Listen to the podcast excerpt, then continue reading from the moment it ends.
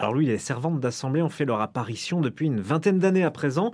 En France, certains groupes de servantes ne sont constitués que de garçons, d'autres sont mixtes, mais dans certaines paroisses, un rôle différent est dévolu aux deux sexes. D'un côté, les garçons vêtus d'une aube servent l'autel, de l'autre, les servantes d'assemblée recouvertes d'une cape sont chargées de l'accueil, de la quête ou de la procession des offrandes. Et qu'est-ce qui les distingue des garçons servant d'autel? Alors depuis quelques années se répand dans un certain nombre de paroisses la réservation du service de l'autel aux garçons et l'attribution aux filles d'autres services avec d'autres vêtements, donc le plus souvent sous le nom de servantes de l'assemblée l'Assemblée. Alors cela donne quand même l'impression d'une avancée euh, assez moderne. Est-ce une avancée d'ailleurs et est-ce perçu comme telle?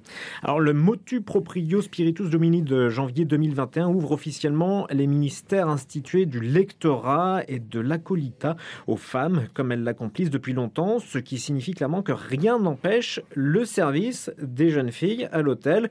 On ne peut en même temps euh, admettre d'instituer des femmes à ce service et le refuser aux jeunes filles car les raisons qui valent euh, pour les premières valent aussi pour les secondes. Autrefois, les enfants de chœur ne pouvaient être que masculins car seuls les hommes pouvaient entrer dans le chœur pendant les offices. Le service de l'hôtel peut être un beau lieu où des garçons et des filles sont initiés ensemble à la participation active, à la liturgie, à la prière de l'Église, à la collaboration intelligente au cœur de la vie de l'Église. Merci Simon Tatro et cela avait fait l'objet d'un papier que vous avez peut-être lu dans les pages de la Croix, une enquête intitulée Les servantes d'assemblée, ligne de fracture entre catholiques.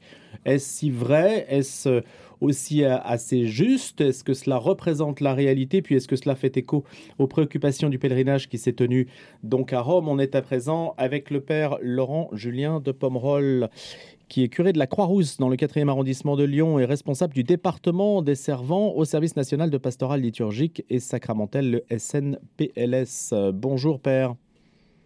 Bonjour, monsieur. Alors, cette problématique, comment l'interprétez-vous précisément, celle des servantes d'assemblée? Étaient-elles nombreuses à Rome d'ailleurs? Euh, il y en avait de fait euh, un certain nombre, euh, correspondant probablement à la proportion hein, de leur présence et de leur existence en France. Euh, voilà. Alors ensuite, euh, bien sûr que comme toute nouveauté, elle crée des difficultés. De là à ce que ce soit une ligne de fracture entre les catholiques, euh, ça je ne le crois pas. Et en tout cas, ça n'était pas du tout ni l'esprit de la création du pèlerinage, et encore moins ce que nous avons vécu à Rome. Ce que nous avons vécu à Rome pendant huit jours, c'est une, un magnifique pèlerinage de plus de 2500 personnes et qui a vraiment montré la joie, la ferveur, l'espérance euh, pour tous ces jeunes investis dans le service de la liturgie dans leur paroisse et aussi euh, une très belle dynamique d'unité. Euh, voilà, ce qu'ils sont venus chercher, c'est vraiment un encouragement dans la foi, un approfondissement du sens de leur service, et ensuite ils ont vraiment reçu en particulier des évêques lors des catéchèses, et plus encore du pape lors de l'audience, un véritable envoi en mission, et d'ailleurs, euh, c'est très intéressant d'entendre les plus grands dire, euh, eh bien, nous avons entendu l'appel du pape à ne pas avoir peur de continuer à servir même quand nous grandissons. Alors après, euh, il y a cette autre dynamique ou cette autre question qui évidemment traverse, mais pas l'Église, hein, en fait, qui traverse la, la, France tout entière et toute notre société sur la question garçon, fille et effectivement les dynamiques que l'on voit aujourd'hui. Alors les servants d'assemblée, euh, bah, c'est une tentative euh, d'essayer de trouver comment euh, la complémentarité entre garçons et filles. Alors avec des réalisations heureuses et puis d'autres qui demandent à être corrigées, c'est relativement neuf. De fait, comme l'a très bien dit Simon Théâtre, de fait, la, le service de, l'hôtel était autrefois dire, donné uniquement aux ministres ordonnés. en basculant du côté des ministères laïcs, évidemment, il s'ouvre naturellement euh, aux garçons euh, comme aux filles. Euh, cette tentative de distinguer les fonctions a des côtés heureux qui permet de déployer davantage de fonctions, qui permet de que plus de jeunes soient investis dans la liturgie et que la liturgie soit pour chacun un lieu de croissance humaine et spirituelle. Cela, il faut s'en féliciter. Ensuite, il y a sans doute des ajustements euh, qui sont encore à, prévoir et à organiser, à réfléchir et à mettre en œuvre pour que ce ne soit pas une discrimination comme telle, sans pour autant céder euh, aux stéréotypes de genre. Est-ce qu'aujourd'hui, Père euh, Laurent Julien de Pomerol, est-ce qu'aujourd'hui les, les filles peuvent accéder au cœur autour du prêtre? Non, normalement ce n'est pas le cas.